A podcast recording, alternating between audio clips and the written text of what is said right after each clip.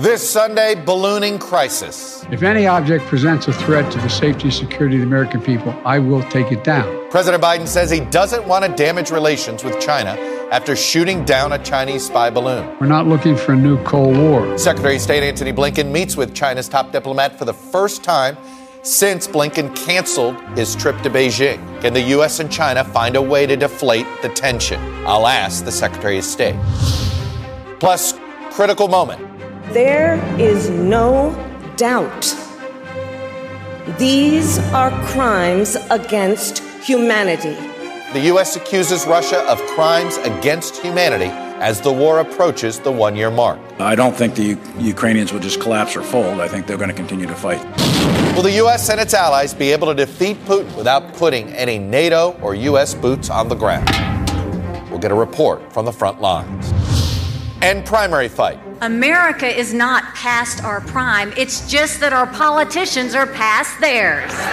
Nikki Haley is the first Republican candidate to challenge Donald Trump, but she's not ready to actually criticize her former boss. The problem is the media wants everybody to either be 100% Trump or 100% anti Trump. I don't work that way. Will Trump benefit from a growing field? May the best woman win. I'll ask one potential candidate who's considering jumping in the race himself former Maryland Governor Larry Hogan. Joining me for insight and analysis are NBC News Chief White House Correspondent Peter Alexander, Amna Nawaz, co anchor of PBS NewsHour, Tom Friedman, columnist for the New York Times, and Danielle Pletka of the American Enterprise Institute. Welcome to Sunday. It's Meet the Press. From NBC News in Washington, the longest running show in television history. This is Meet the Press with Chuck Todd. Good Sunday morning. 15 days after the U.S. shot down a Chinese spy balloon and after a canceled diplomatic trip to Beijing, tensions with China have now escalated again to accusations that China may be supplying Russia or may supply Russia with lethal aid in its war against Ukraine. On Thursday, the president did try to turn the temperature down a bit with China, acknowledging that the three unidentified objects shot down over Lake Huron, Alaska, and Canada were not tied to China, but were likely simply research balloons. We seek competition, not conflict with China. We're not looking for a new Cold War. I expect to be speaking with President Xi, and I hope we have we are going to get to the bottom of this. But I make no apologies for taking down that balloon. China's top foreign policy official responded on Saturday in his visit to Munich. He told the gathering of world leaders that the U.S. response was a strategic misjudgment. He also called it absurd and hysterical. And he warned the Cold War mentality is back. Well, Secretary of State Tony Blinken met with Wang Yi uh, late on Saturday the first time since the U.S. shot down the spy balloon. I spoke with Secretary Blinken after the meeting. I'm going to bring you that interview in just a moment. The war in Ukraine is dominating the conversation at the Munich Security Conference, more so than the balloon, if you will. The U.S. is worried, worried that China may view a lack of resolve on Ukraine as a potential sign of weakness as it uh, eyes Taiwan reunification over the next several years. On Saturday, Vice President Harris used Munich as the backdrop to announce that the U.S. has formally determined that Russia is committing war crimes in Ukraine. Gruesome acts of murder, torture, rape, and deportation. We have examined the evidence. We know the legal standards. And there is no doubt these are crimes against humanity. This week, President Biden will be returning to the region, Poland specifically, where he spoke just weeks after the Russian invasion nearly a year ago. And he's going to go there to renew the promise to, quote, stand with Ukraine as long as it takes. But privately, administration officials have warned Ukrainian officials that there is a limit to the patience of the American public and the Western alliance. Ukraine is asking for dozens of F-16 fighter jets. And addressing the Munich conference himself on Friday, Ukrainian President Zelensky warned of fatigue. We need to hurry up. We need the speed, speed of our agreements, speed of our delivery to strengthen our sling, speed of decisions to limit Russian potential. NBC News chief foreign correspondent Richard Engel is in Kramatorsk, which is in eastern Ukraine, where a new Russian offensive is underway. And Richard, you and I were talking earlier. You said there's we're, Russia's now engaging in a second war, if you will, a brand new war plan because the first one didn't work on this one year anniversary. So one year on, Russia's starting over again, effectively. Putin tried to invade this country a year ago. Uh, many said he was suffering from hubris. He wasn't listening to some advisors or was being misadvised. He thought he could take Ukraine quickly, easily, topple the capital. Soldiers were bringing dress uniforms with them. They brought policing gear uh, in order to manage the population. They didn't really think that the, the Ukrainian people would rise up and defend this country it didn't work. And now, a year on, he's starting a totally new war, a new strategy, back to the basics. And instead of having his troops spread out all over the country where they have supply chain issues, logistics issues, now it's primarily focused near the Russian border, out here in the east, a very slow, destructive campaign, moving the front line or trying to move the front line uh, forward into Ukrainian right. territory. But already, and we're about a, a week into this offensive, we're not seeing tremendous advances from the from the Russian side. So it seems like it's going to be a very very slow campaign. And, and Richard, what does that mean for the Ukrainian strategy here in this war? Because if the Russian goal now is to essentially buy time, run out the clock, maybe run out the clock of support here in the United States or in Western Europe, how does Ukraine counter that? Well, it's a problem because Russia is also depleting ammunition in this country. Uh, this uh, Ukraine is running out of air defenses. It's running out of tank rounds. So, it, with this slow, destructive strategy that uh, Putin is trying right now, uh, he hopes that not only will Western support dry up over time, but that the Ukrainians eventually will lose the ability to maintain this fight and to sustain this fight. So, in a sense, if he's willing to lose a lot of troops, and by many accounts, Russia's losing more troops now than at any stage since this conflict began. If Russia's willing to lose that many troops over time, uh, the Ukrainians will be dangerously low on, on both anti-aircraft and regular munitions. Richard Engel getting us started uh, on the ground force in eastern Ukraine. Richard, thank you. Turning now to my interview with Secretary of State Tony Blinken. I spoke with Secretary Blinken on Saturday evening, directly after his meeting with China's top diplomat, and I asked him about the growing tensions between the two countries. I know you just got out of a meeting that in diplomatic terms is called on the margins with your counterpart, Wang Yi of China. Uh, I have read the readout we have stated about what you said to him. I guess what I'm more concerned about is what did he say to you? Number one, did it begin with an apology mm-hmm. for the balloon? Chuck, I don't want to characterize what, what he said. I don't think that would be appropriate, uh, although I can tell you, no, there was no apology. Uh, but what I can also tell you is this was an opportunity to speak very clearly and very directly about the fact that China sent a surveillance balloon over our territory, violating our sovereignty, violating uh, international law. And I told him quite simply that that was unacceptable and can never happen again. Uh, we're, of course, not the only ones on the receiving end of these surveillance balloons. More than 40 countries uh, have had these balloons fly over them uh, in recent years, uh, and that, has been exposed to the world. I also had an opportunity, to, because we're here in Munich, as you know, focused primarily on Russia's ongoing right. aggression against Ukraine uh, to share our uh, very real concerns about China's support for Russia in that uh, in that war, and uh, what we've seen in um, over the past years is, of course, uh, some political and rhetorical support, um, even some non-lethal support. But we are very concerned that China is considering providing lethal support to Russia in its aggression against Ukraine, uh, and I made clear that that would have serious consequences in our relationship as well, something that President Biden has shared directly with President Xi on several occasions. Uh, finally, um, I underscore the importance of having direct lines of communication, the importance of continuing to engage in diplomacy between our countries. I think uh, this is something that the world expects of us. They expect us to manage this relationship responsibly. Uh, and so it was important that we had that opportunity this evening here in Munich. Uh, I want to start with what I think is um uh, the, the, the newer piece of information that you're sharing, and I know that we've been reporting separately, this concern that China is considering lethal, potential lethal aid in this war to Russia. What evidence can you share with us uh, that indicates your concern that they're going to escalate their help to Russia? As you said, they've been helping them rhetorically. Uh, they've been helping them maybe by buying cheap oil. Um, but what is the other evidence that you have here that they're thinking about doing more? Well, Chuck, China's having trying to have it both ways. Um, publicly, they present themselves uh, as a country striving for for peace in Ukraine.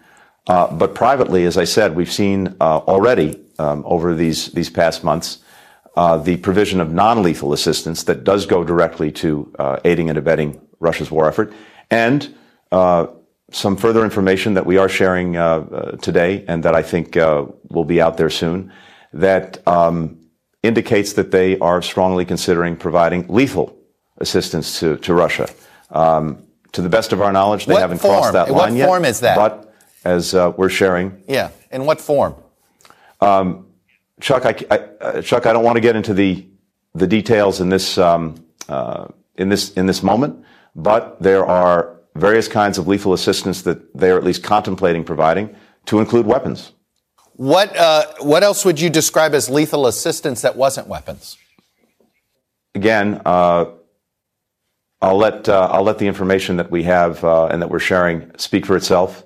Uh, but the main concern is material support to Russia's war effort that would have a lethal effect. The material support, I understand you want to let it speak for itself. Can you give me a little bit more here? I mean, that's a huge charge. I mean, that is an escalate. We're at another level of escalation here. If, if our two biggest rivals are now in cahoots in a war essentially against the West. Chuck, what I want to stress is this. We see China considering this uh, we have not seen them cross that line. So I think it's important that um, we make clear, as I did this evening in my meeting with uh, mm-hmm. with Wang Yi, uh, that this is something that is of deep concern to us. And uh, I made clear the importance of not crossing that line, and the fact that it would have serious consequences in our own relationship. Uh, something that uh, we do not need on top of the balloon incident right. that China's engaged in. What kind of consequences are you talking about? What what did you share with him? Look, I'm not, I'm not going to get, I'm not going to get into that, but I can again tell you that this is something that President Biden has raised directly with President Xi. And if you, if, if he's raised it directly with President Xi, so this is not new, this warning here, it looks like so far they've not heeded the warnings? No, again, this is something that President Biden has shared with President Xi almost going back to day one of the Russian aggression against Ukraine. They spoke I think, two or three weeks into the Russian aggression back uh, uh, last March. And at that time, in that very first conversation after the Russian aggression, President Biden said to him, it's going to be very important going forward that uh, you not provide uh, any uh, direct military support to Russia uh, for this war in Ukraine, as well as engaging in any systematic efforts to evade the sanctions that we've imposed on individuals and companies who are aiding the uh, the war effort uh, in uh, in Ukraine by Russia. So this is something that we've been concerned about from day one because you remember, Chuck, that just before the Russian uh, aggression, uh, President Xi and President uh, Putin got together and talked about a partnership with no limits. In that context, one of the concerns we had was no limits might include right. Providing lethal support to Russia in the war. So this is something we've been watching from day one. And the reason that we're uh, sharing further information now is we are concerned that this is something that China was not doing for many, many months, but may be considering doing now. And have we shared all this evidence with our allies? Uh, we, we, we are in the process of doing that. Let me move a little bit more to the balloon incident itself. The director of national intelligence, Avril Haines, had this to say about the balloon earlier this week when asked, how should we think about this? anything you can say about it. And she sort of started off, she goes, you know, I know it's crazy. It's really like an episode of Veep, you know, on some level. Um, and clearly the other three objects, is it fair to say that in hindsight, we overreacted on the shoot down of the other three objects? Uh, no, Chuck. I think and the president spoke to this himself uh, just uh, just the other day. Uh, with regard to uh, the surveillance balloon from China itself, uh, as you know, we spotted it. We took action to protect sensitive information on the ground that it was attempting to surveil. We got information from the balloon itself as it traversed the United States. And when it was safe to do so, in terms of not posing a danger to, to people on the ground, uh, we shot it down. And now we're in the process of recovering what remains of the balloon to learn more uh, about the technology that it had on board. What happened after that uh, was we recalibrated uh, our radars because this balloon program, based on information we have now, has been going on for some time. Um, in years past, we weren't necessarily looking uh, right. at the, the space in which this was happening. We recalibrated the radars, and as a result, we saw more things that we weren't seeing in um, in the past. And among those things were these three objects that were uh, that were shot down. That, unlike the Chinese surveillance balloon, were flying lower and posed a threat to commercial aviation. And so, one of the reasons, uh, main reason, that the president ordered that action be taken was to make sure that there was no threat to commercial aviation. Now, I think one of the things that, that comes out of this more broadly is this is this has been in many ways unregulated airspace and subspace. And we need to do much more, I think, to make sure that we and countries around the world have a better idea of what's up, when, and where, uh, in order to um, make sure that um, we can proceed safely, uh, securely, and not have objects that pose a threat to our people uh, or to our country. But at the same time, yeah. Um, making sure that things that are there and proceeding uh, with peaceful purpose uh, can do so as long as they don't pose a threat to aviation. Do we still believe that the balloon, uh, the surveillance balloon over the continental United States was an intentional act? Or do you believe that part of it was an accident? Well, Chuck, what I can tell you is this. Uh, what, is, what is clear is that once the balloon was over the United States and flying basically west to east, it attempted to surveil very sensitive military sites um, in some cases, it loitered uh, or returned to them as it progressed east. So there is no doubt in our minds at all that A, this was a surveillance balloon, and B, it was attempting to engage in active surveillance. I want to go back to your readout with uh, your your Chinese counterpart. The other thing you said in there is you reemphasized the issue mm. that we don't want to have a Cold War with China. But what else do you describe uh, our relationship with them we're expanding our military presence in Guam. We're expanding our military presence in the Philippines. We're expanding our military presence in Australia. We're helping Japan uh, essentially change its national security posture. We continue to arm Taiwan uh, and send weapons there. I, if it's not a Cold War, what is it? Chuck, this is obviously among the most consequential but also complex relationships that we have, and probably the same can be said for many other countries around the world. And of course, we're in a vigorous competition with China, and that's something we're not at all shy about. We intend to compete very vigorously, and we've um, taken important steps over the last couple of years to invest in ourselves so that we compete effectively, but also to align with allies and partners around the world so that we have a shared approach to some of the challenges that, uh, that China poses. And as we're doing that, um, we have a strong interest in trying to manage the relationship responsibly uh, and to make sure, to the best of our ability, that competition doesn't veer into conflict or into Cold War. I don't think that's in our interest. And also, it's important to note that there are some very big issues out there that are affecting all of our citizens and affecting people around the world, uh, where, if we can, it would be in our interest to find ways to cooperate uh, on climate, on global health, on the macroeconomic situation around the world. And we have a responsibility to at least try to do that. So that's why I say you can't reduce this to uh, a bumper sticker or to a label.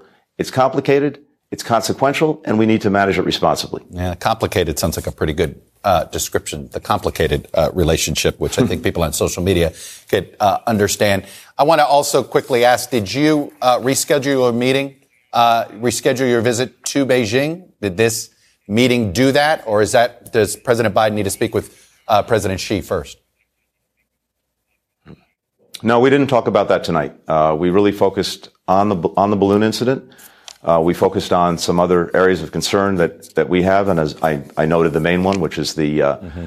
Uh, concerns about Chinese support for Russia and its war of aggression against Ukraine. We also uh, talked about the most recent North Korean missile launch uh, and our view that China, given the relationship it has with North Korea, should try to use its influence to curb these kind of actions coming from North Korea.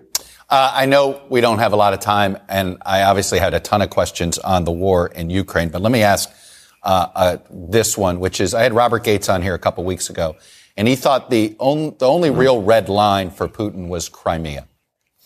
Uh, are we ready to, if you, if the, if President Zelensky wants to retake Crimea, are we going to be there to support him on that? Or is that something we've told him, why don't you focus on everything else first? Chuck, at every step along the way, uh, we've said that fundamentally these questions about Ukraine, about its future, uh, belong to um, to the Ukrainians. Uh, these are their decisions, and we're determined to support them in their efforts to uphold their territorial integrity, their independence, uh, their sovereignty. Uh, but I don't want to speculate about the future. What what I can tell you is this: it's really important, whatever happens, in terms of our own interests that there be uh, a just and durable peace. And by that I mean this. Just because if we have a peace that, in, that somehow ratifies the seizure of land by force, that uh, risks opening a Pandora's box around the world where other would-be aggressors conclude they can do what Russia did and get away with it. Durable uh, in that what we don't want um, in terms of our own interests, uh, and certainly in terms of Ukraine's, is uh, to arrive at a place where um, we leave things so that it's likely that Russia simply repeats the exercise a year, two years, five years later. So broadly, uh, I think that's what uh, we're aiming at, right. and certainly what Ukraine is aiming at. But in terms of the the specific contours of yeah. where uh, where we can achieve peace, these are fundamentally Ukraine's decisions. And finally, SpaceX, which is owned by Elon Musk, has been providing Starlink capabilities to, to help Ukraine. Um, but apparently they've restricted some access where Ukraine can't use it uh, for some military purposes. Given that SpaceX is a U.S. military contractor in some things, uh, have we asked Elon Musk to change his policy there and essentially be on the side of Ukraine, not to quote unquote be neutral here? Well, um, I can't share any conversations we've had other than to say we've had conversations. Well, I think that answer tells us something uh, uh, to read between the lines on that. Anyway, Secretary Antony Blinken, really appreciate you uh, coming on and sharing the administration's perspective. Good luck, uh, and I hope you get some rest. Thanks a lot, Chuck. All right. Great to be with you. Thank you. When we come back, is domestic political pressure on China leading the Biden administration to overreact? Panel is next.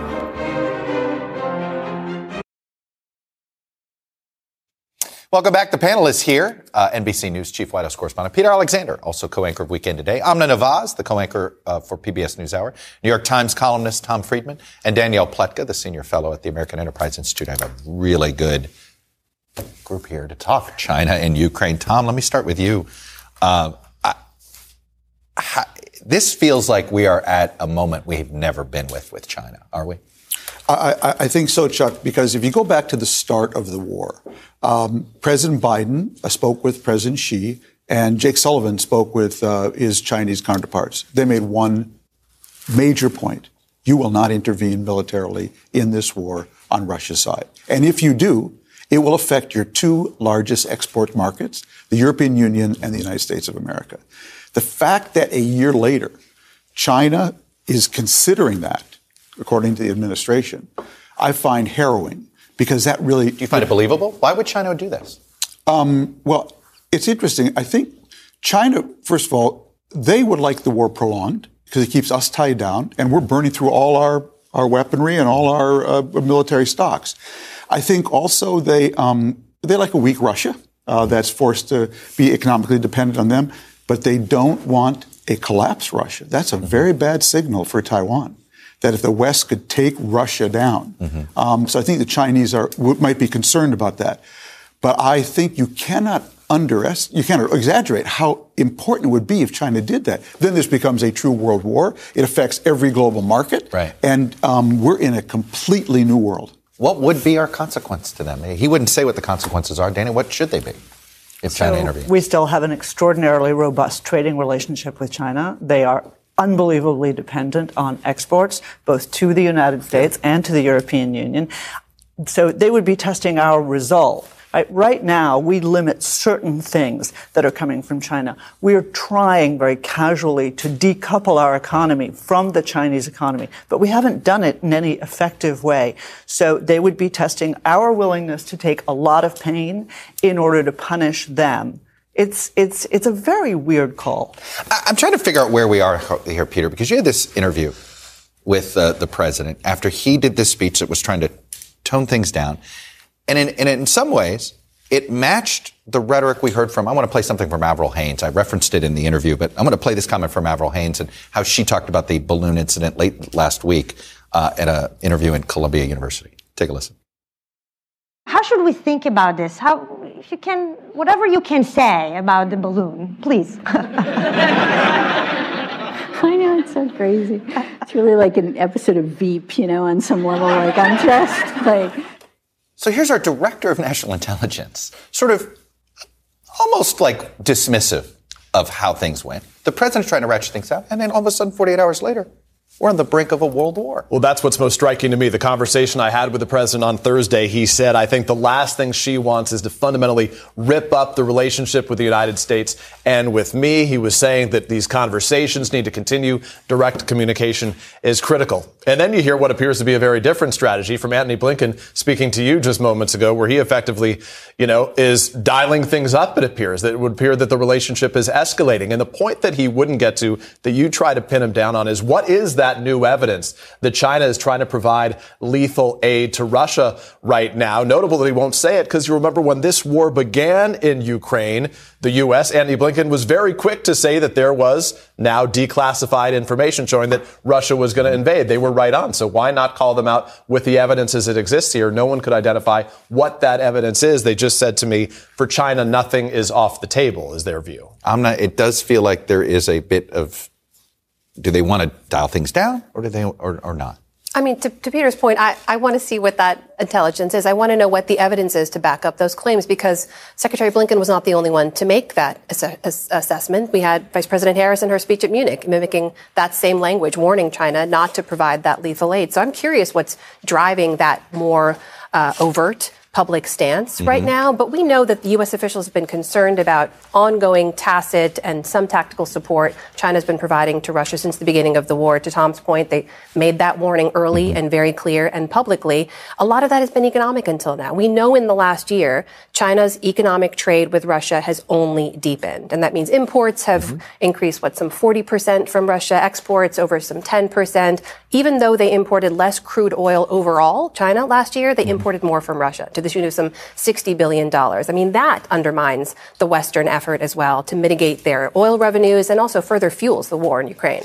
Let me shift the conversation to the larger question, Tom, which is, is, is our domestic politics actually going to ratchet up tensions a little bit here with China? Look, you've been chronicling the rise of China, arguably for all of us to watch for, for, for 30 years in some ways. Um, did we get it wrong? Did we get the the uh, entire idea of what we were trying to do with China, thinking economic security for China will bring security to the globe? Um, you know, I think that chapter is not finally written, Chuck. Um, what we've seen in China since 1979 to today mm-hmm. is um, the originally China came out and said we're going to open ourselves to the world, we're going to engage with the world, um, and we're not going to be a military threat to the world. You know, uh, and that kind of worked for them. Um, they brought 800 million people out of poverty faster than any time in the in world history, mm-hmm. and we had no great power war during that period. That starts to change. Um, uh, you know, 2006, 2010, first under Hu and then under Xi. Suddenly you get a much more aggressive China mm-hmm. um, uh, in the South Asian Sea. You get um, uh, a China that's much more, more uh, difficult at home, takes over Hong Kong, does these things. And I would say to them, How's that working for you? Mm-hmm. Um, uh, you grew at three percent last year, like half your. Um, uh, you've triggered now um, a, a, global ban, basically, on semiconductors, which are the the oil of the 21st century.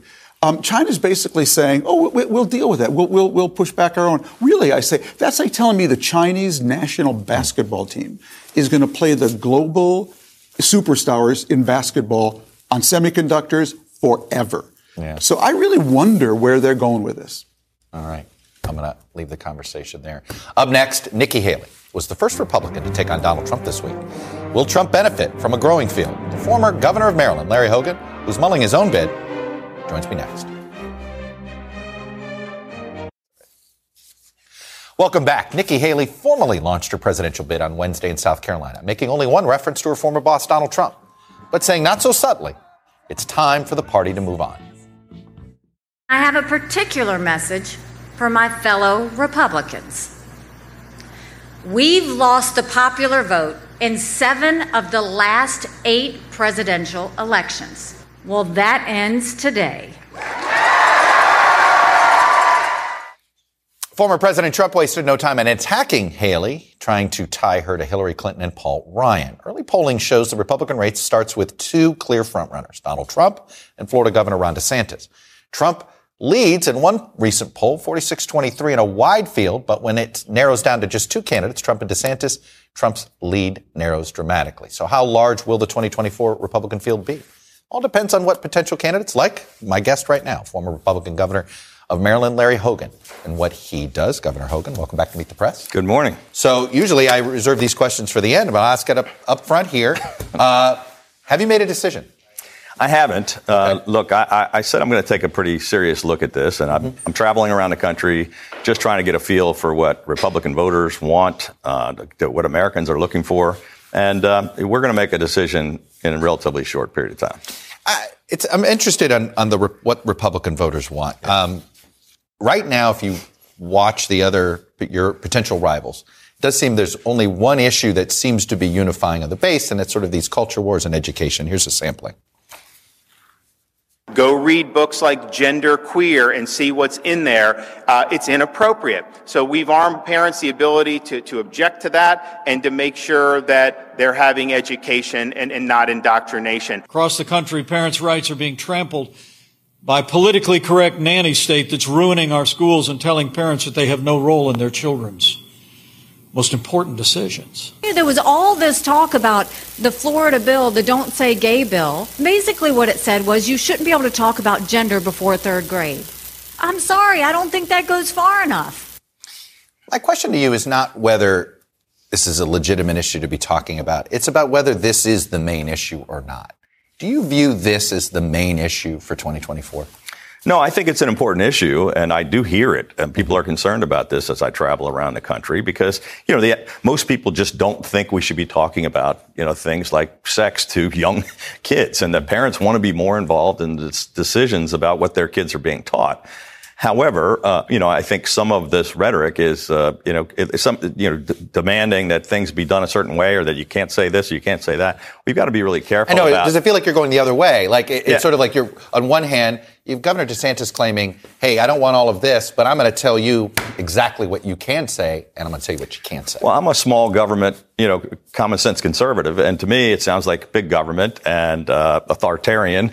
Uh, you, you, have to agree with me, and I'm going to tell you what you can and can't do. So, but it's an issue. It's not the most important issue. I think more people are concerned about the economy, mm-hmm. inflation. They're concerned about uh, crime, right. Uh, but education is one of the things that we've got to talk about. I guess the question, the larger question I have for you, and I feel like you really are sort of an old school Reagan Republican. There were three legs to the stool: strong on national security, low government, low taxes, right? Small government, so low taxes, uh, and and uh, and the culture issues. And it seems right now it's only the culture issues that unites the party. That the party is actually divided on the other two issues. Do you agree with that?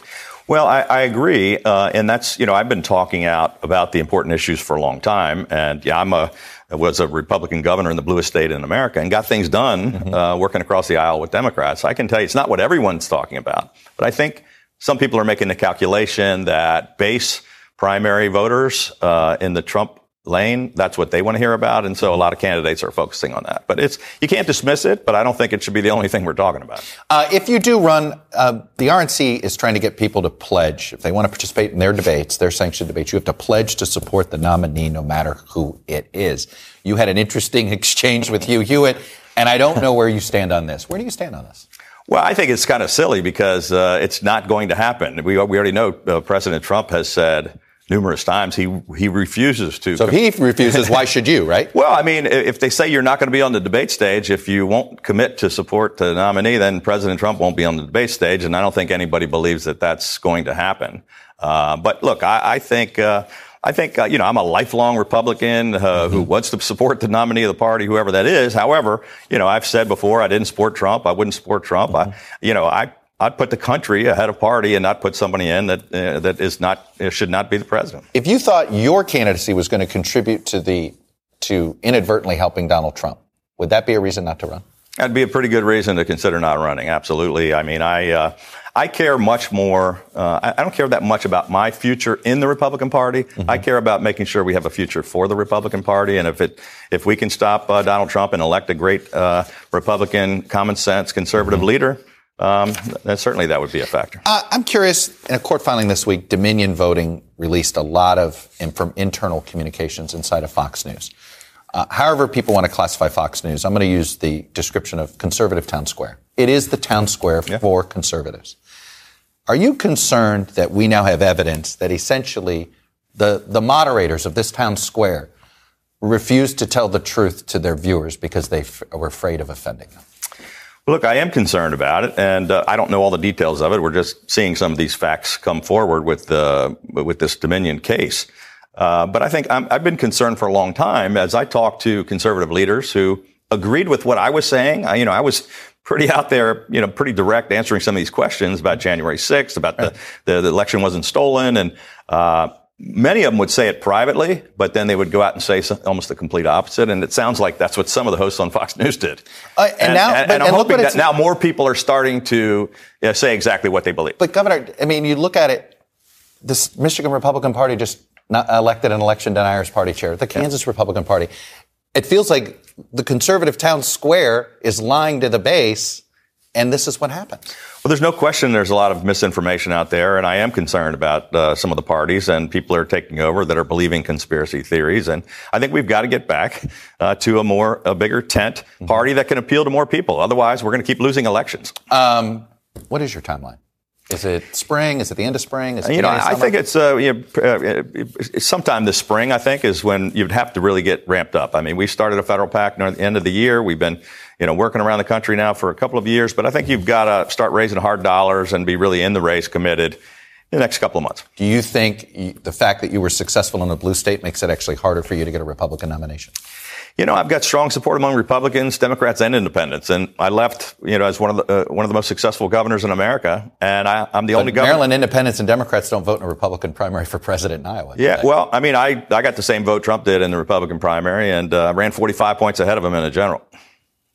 Well, there you go, Larry Hogan. Uh, good to see you. Thanks for coming in. Thank you. Share your perspective. When we come back, artificial intelligence is creating a lot of anxiety about its powers. We're going to download the data and let you decide how worried you should be next.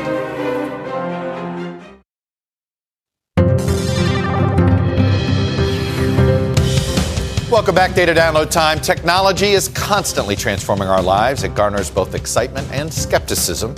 And the recent boom in artificial intelligence is now no exception.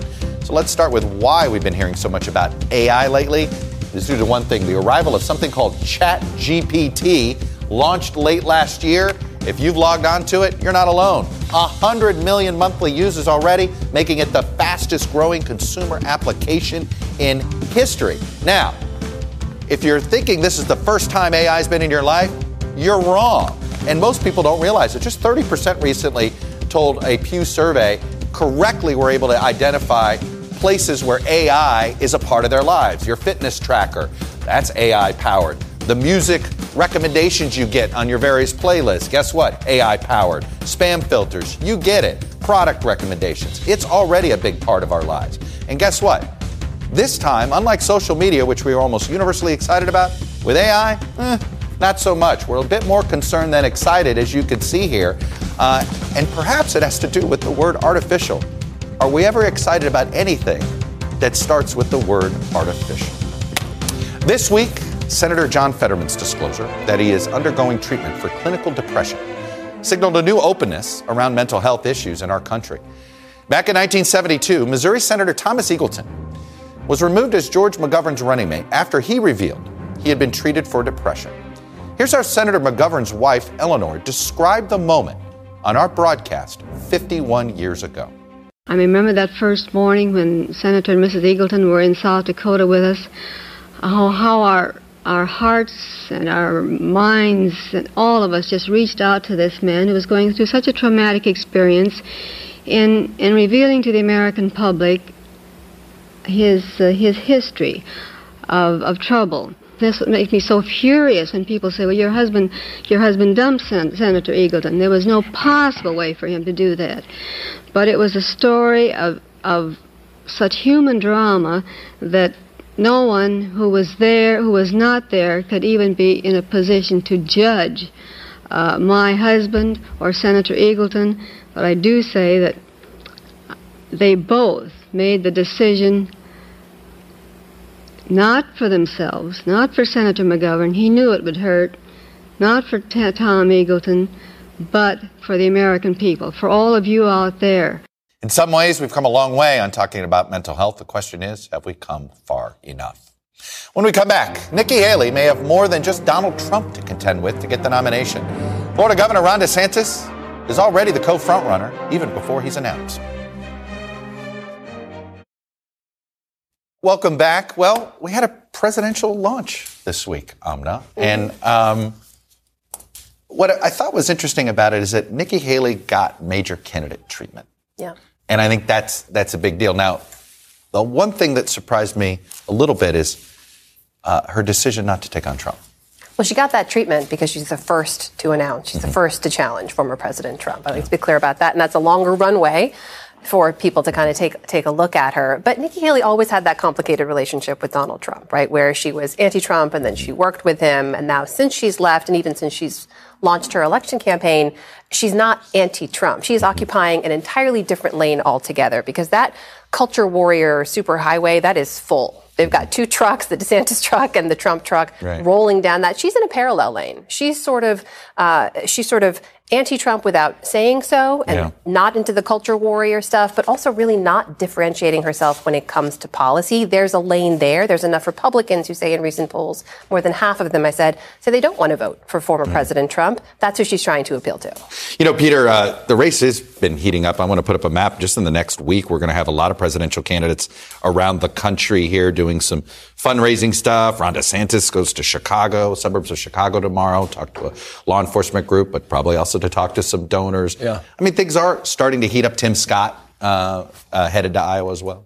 Two South Carolinians, right? I, I actually think that Nikki Haley leaned more into the culture war stuff than I thought she would mm. in the course of the opening week. She didn't distinguish herself from Donald Trump. That's what she's going to need to do as a challenge. But speaking to some of her allies and having been on the trail in recent weeks, I'll tell you what a grassroots leader in South Carolina said, and this is why perhaps they think she doesn't have to go after Trump specifically, is that the Republicans in her state, they said, like 90% of what Donald Trump did, but hated 90% of what Donald Trump said. So perhaps it's safe not to change anything in terms of policy. And she didn't show any contrast when she spoke to Sean Hannity this week, but just to be a different representative of the party. And I thought it was interesting that Governor Hogan admitted that if he thought his candidacy would contribute to the nomination of Donald Trump, that it would be a reason not to run.